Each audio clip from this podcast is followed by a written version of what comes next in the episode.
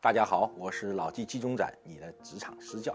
在上节课我们讲到如何应对奇葩的领导和同事，在这节课里面呢，老纪已经把如何应对的秘方也告诉大家，也给大家提供了一个 offer，就是说可以到青社群里面去问我相关的问题。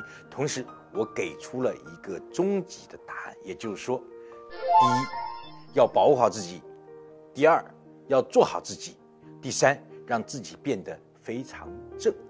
那这节课呢，老纪讲的和每一个人，或者说每一个职场人都息息相关，紧密相连。因为讲的是什么？如何加薪？怎么去跟领导谈工资？怎么去跟领导谈加薪？这真的是一个哇非常痛苦的话题。就像在很久以前，我们有一个笑话说，春节期间，员工要挂什么样的日历呀？明星海报。李加薪，老板的房间里面挂什么呀？林加薪，也就是说，员工希望能够加薪，老板希望能够给你零加薪。那到底我们怎么去跟领导去谈加薪这件事情，不伤和气，不尴尬呢？老纪过去打了很多年工，那也遇到过这种情况，如何去跟老板谈？哎，能不能在今年多收个三五斗？那做领导、做老板以后，经常也会有同事们跑过来谈啊，说，那能不能加点儿啊？对不对？今年多来点儿，或者明年多来点儿。那经常会遇到这种问题。那实际上呢，能敢鼓起勇气找你去谈的，或者是说当领导愿意跟你谈的时候，毕竟是少数。很多人羞于谈，不好意思谈，不知道如何谈，这是常态嘛。所以呢，就会看到啊，我工资一直比较低，但是我不知道怎么谈。然后呢，那不加那咱走吧，就走了，就形成一个职场的死循环。实际上啊，我一直有一个非常重要的观点，就像我之前讲，你必须要经常去面试一样，就每年要面试一下，做职场体检，体检你的自己的竞争力。那谈加薪，也应该要有这么一个机制，定期有这么个机制。是检验一下你在这一个年度里面，或在这个时期里面有没有进步，对不对？或者是你跟领导的关系有没有更进一步，在他的心中有没有分量再提高那么一点点呀？那你的职业水准或者职业曲线和你的加薪曲线应该是一致的。也就是说，哦，你在他心中在这个位置上，那他当然就会给你这么一个回报嘛。对不对？很多时候啊，它实际上也是一种体检，体检你在这公司里面做的如何。所以不要去羞于谈钱，记住不要羞于谈钱，这是一次体检，是检验你们关系的一种唯一标准。好，记住，一般企业零加薪会分几类嘛？第一类是普调，就说啊，到年底了，整体调薪，因为这个调薪啊，它。本质上不是调薪，是保薪。为什么叫保薪呢？因为我们的 GDP、我们的通货膨胀等等等等，如果今年的物价消费水平涨了百分之五，如果不提百分之五，意味着什么？你是降薪。所以这是一种普调性的保薪，这是一种。第二种是什么？是年底按绩效评 A 到 D，那 D 就开除了，没法说了，C 就保持不动嘛。那 B 呢，再加一点，A 呢就加多一点，A 加再加多一点，对吧？那这是一种绩效的提薪。第三类提薪是什么？是说啊，因为我有重大功劳，或者是说因为我升职了，那给做的一次跟职位和功劳匹配的加薪，这个是比较频繁的。那第四种是什么加薪啊？第四种也就是说一些。针对结构性不合理的一次调薪，假如说你刚进公司，底薪比较低，三千块，那在这个公司里面工作了六年，每年按照就我刚才讲的前三类加薪，不断的加薪，不断加薪，但是你永远可能会离市场价有比较大的差别。当公司招到一个市场价的一个人员的时候，你忽然发现哇，原来结构不合理，或者你跟老纪学，去到某一个地方去面试，发现原来你的市场价值是这个价值的时候，那你需要做一个结构性调薪，这个是比较普遍去找老板谈。那你看，我们经常讲，就就这四类加薪嘛，对吧？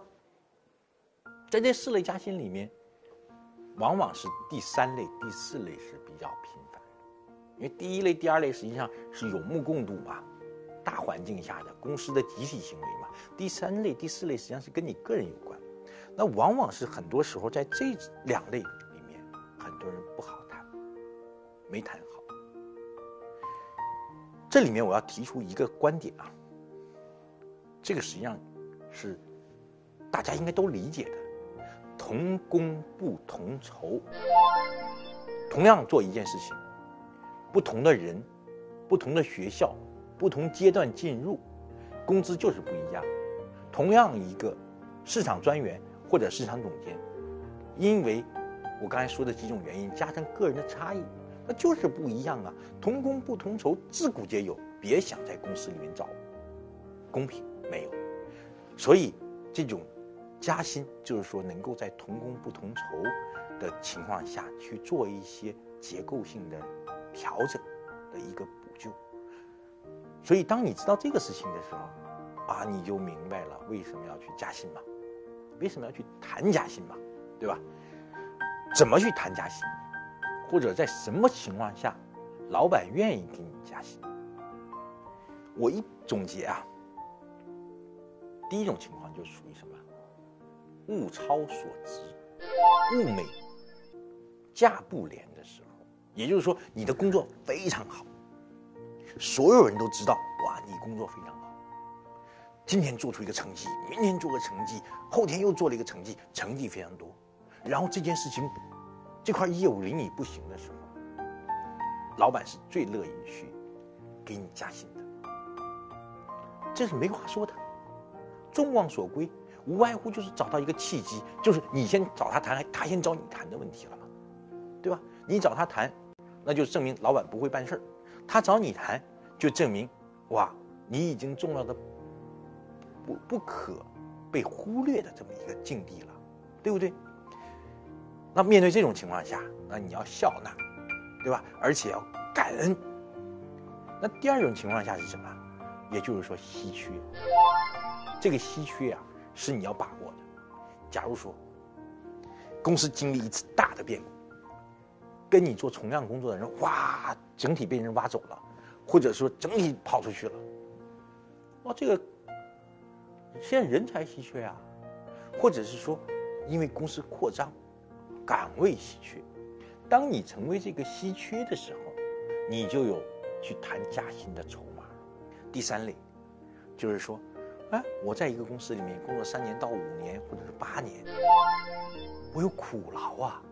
那你这个时期也可以去谈加薪。所以你看，谈加薪的前提条件就是这样啊：物超所值、稀缺、苦劳，对吧？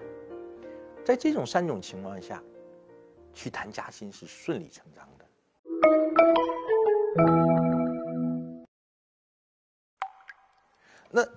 怎么去谈加薪呢？我先去讲一讲不好的谈判的案例。第一种最不恰当的谈薪方式是找到老板说：“因为我知道那个谁工资多少，他工作没有我好，加班比我少，他比我工资高。老板，公平起见。”你要给我加，这种情况啊，是很多人会犯的毛病。他没有去记住老纪刚才讲的原理，就是同工不同酬，自古就有。我一个朋友跟我讲过啊，美国的一所大学，在八十年代招进来那批做统计学的教授，就是十五万美金年薪嘛。等到九十年代那一时候招的那批人，因为稀缺呀，那个时期稀缺呀。那批人都是在二十五万到三十万美金年薪，那到两千年那一个阶段又招进来又是十八九万，你怎么去解释呢？它是根据动态调整的。你如果认为别人有你没有你就难受，那你就很难去去解决这个问题啊。我在一个公司做高管的时候，就遇到这种情况。一个同志，当时入职的时候谈的工资还很满意，因为他的参照物是和上一家公司比较嘛。哎呦，有百分之三十的增加，哇，高兴，觉得老板我要在这里老死，哎，非常冲劲十足。等干了六个月之后，哇，你会发现这个人好像整体蔫下来了。哎，之前朝气蓬勃、意气风发，这么一个人，怎么现在变得这样萎靡不振了呢？憋了两个星期，你会发现他来找你来了，老板，我觉得咱们这家公司啊，企业文化有问题。你看，他给你上升到什么企业文化的问题了？你说到底啥原因啊？他说我。偶然知道，那个谁谁谁，职位还有比我低一级，他居然工资比我高出去百分之四十，我真的这两天晚上我都睡不好觉，我觉得我哪儿做错了？哦，这是我亲身经历的，那我怎么办？我听了都傻了，在心里想，当时我跟你谈工资的时候，你现在的工资可是你当时提出来的一个上限呀。就好比说，我说你说你多少多少钱工资，你你的待遇的期望嘛？他说那三到六块吧。那好，我给你六块五。然后现在你说不行，六块五不行了，因为我看到别人九块，我要九块。那你说这怎么合理呢？而且他比较他们俩的职位是没有意义的，他没有想到那个人有更多的一些，当然我们给他那个工资的一个原因嘛，他没有看到嘛，因为你在一个。这个水准线上，你看到只是这个水准线的问题。我在这个水准线看到是这个水准线的问题。你因为别人有你没有，你找我来加，基本上我是拒绝的。任何一个老板也会拒绝的，因为这会打打回平衡。你没有，然后你要加，那那么多人没有都加，受得了吗？那最后的结果就是，他又在那里苦苦挣扎了一个月啊，每天焦虑呀，就整天就焦虑这个问题。我曾经有一天晚上。我们俩还做了一个很深入的交流。我说，如果这样下去，你会越来越难受，因为你始终都处于一种痛苦的状态呀。因为别人有你没有，他多你少，你就难受吗？那自然就不行了吗？那后来他就走了。不出所料，他这种心态一直在伴随着他。他去下一份工作的时候，也一定要问清楚：我这个工资，你给我了，那其他人跟我同样工工作的人，有没有比我高的呀？那你可想而知嘛，他越来越难受，越来越难受，每天在纠结，为什么干同样活比我高呢？很难受，这是第一种最不恰当的谈的方式和出发点。第二种是什么？忽然之间有个人跑过来说：“老板，房东加了两千块钱房租，这个感觉好像地铁票又涨了，餐厅也涨了。”你得给我加工资，不加工资我活不下去了。这老板马上就会疯的。我又不是房东，加你房租的又不是我，而我的办公室房租也加了，那凭什么因为你房租加了，这个责任要赖在我身上啊？要涨我要涨给你涨工资啊？这难道我是天下最大的苦主吗？对吧？别人给你加工资。是因为你表现好，而不是因为你穷，因为你缺钱。那缺钱的人多了去了，我为啥非要给你加呢？对不对？所以这也是一个极其不恰当的，而这是很多人会犯的毛病。因为我没钱，说要找你加；因为我工资低，我要找你加；因为我缺生活费，我找你加；因为我要给我家里人去寄什么钱，我要找你加工资。这是理由吗？这是极其糟糕的理由。别人给你加工资，记住，不是因为你没钱，而是因为你很好。第三种谈判就是什么呢？哎，他也知道外面他的行价多少，他也知道自己的情况怎么样，就说通牒式的，老板，我现在五千，我就一定没有八千不行。如果没有八千，我就走。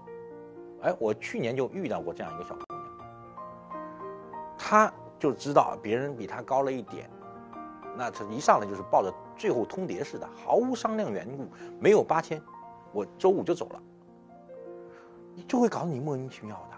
我跟你讲，任何一个老板他绝对不会受胁迫的，因为他会形成示范效应，对吧？他今天胁迫你，你满足了；明天他胁迫你，满足了，这不是谈判啊，它实际上是一个共性的一个共情的一件事儿，怎么能谈判呢？所以你看这三种情况，就是说，因为我穷，所以你要加；因为别人比我多，你要加；如果你不加，我就走。基本上都没效果，全没效果。最后的结果损伤的就是你，你损伤的不仅仅是一份有前途的工作，甚至是你损伤了你未来的心态。那怎么去正确谈工资呢？有人说，什么时候加工资啊？周四去谈，跟老板谈最好，因为周一到周三老板已经疲惫啦，到周四他只会说是，不会说否。错，没有这么简单。如果这么简单，还了得？我一直认为啊，加工资最高境界是什么？上策，让人家给你加，他不给你加，他难受，多好啊！这不就是不战而屈人之兵吗？我经常是给别同事主动加的，是因为他的表现太好了，我太害怕失去他了，不就这样吗？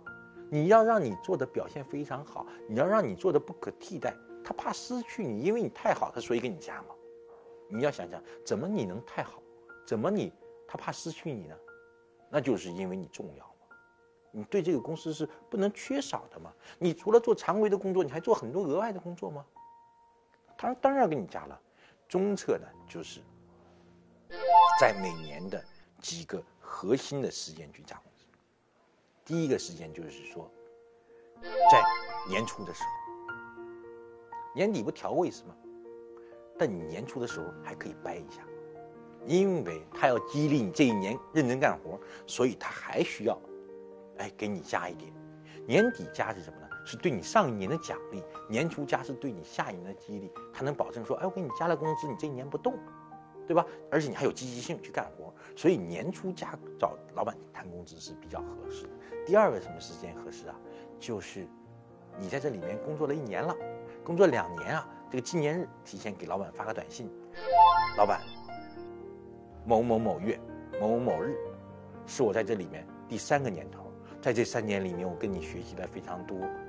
然后我也非常愉快，能不能约你见一个面聊一次？我也想把我这三年里的进步成长，想再跟你聊一下。这自然就是一个很好的氛围，谈工资是一个最好的时机啊，难道不是吗？我一直认为这两个时机是最好的，对吧？一个就是不得不加的时候，一个是有纪念意义的时候加，对吧？不要给老板制造惊喜，就是说莫名其妙找他去谈加工资，他没有准备的。他都没有去应付，那所以他就慌，他表情和动作是慌乱的。时间，对吧？这两个时间包括怎么去谈，中策是这样的，那下策是什么？就是我刚才说的那三种，几乎谈不成。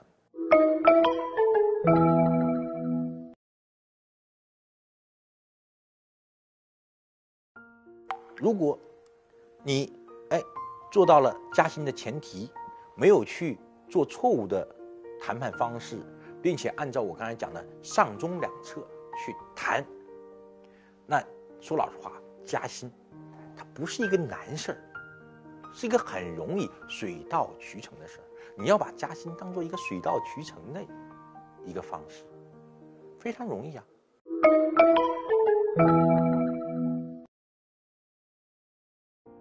加薪之后，你要感谢两个人。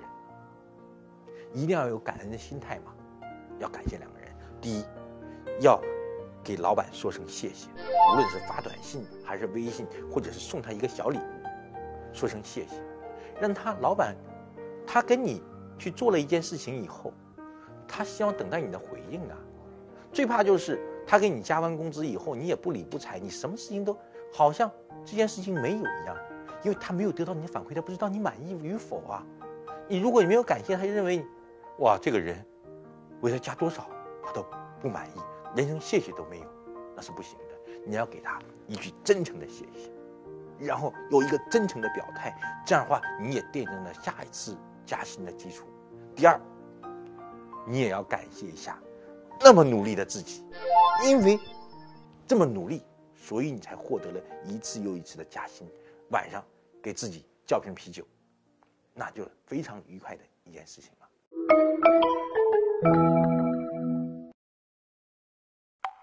在这节课的最后啊，我回答维库青社群朋友的提问。这位朋友的名字叫凯凯王，他是这样讲的：说，老季，本人一三届本科金融，一五届专硕，毕业在二幺幺，现在已经是已婚，基层公务员工作三年以上，从事行政工作。现在的感觉啊。职业起点低，天花板低，晋升缓慢。现有工作氛围、工作内容过于单调重复，不愿在最该有所作为的年纪开始养老。今年决心职业转型，步入职场，青睐咨询和风投公司，追求持续的个人成长，对行业战略、经营模式创新和产品创新怀有巨大热情。那期望进入这些未来有巨大发展的潜力的行业，从事这些相关工作，谋求一个收入阶梯。递增的最好是收入水平较高的这么一个行业，那他现在的想法是什么呢？是去上海考一个名校的全日制的 MBA，以应届生的身份找工作落户，但代价呢是放弃现在的工作，还有两年没有收入，而且读一个全日制名牌大学的 MBA，差不多学费要再加生活费二十万，他现在内心渴望突破。也认定了自己要发展，但是呢，又感觉到有很多压力和困惑，因为他面临短期的困境啊。虽然太太和孩子支持，但是怎么做决定，还是有一点点疑虑的。那对于凯凯王的这个问题啊，老纪给的答复：第一，坚决支持他的这个想法。如果他有信心、有决心，那我极其鼓励他，从他现在的地方，从现在的工作，能够用两年的时间做跳板。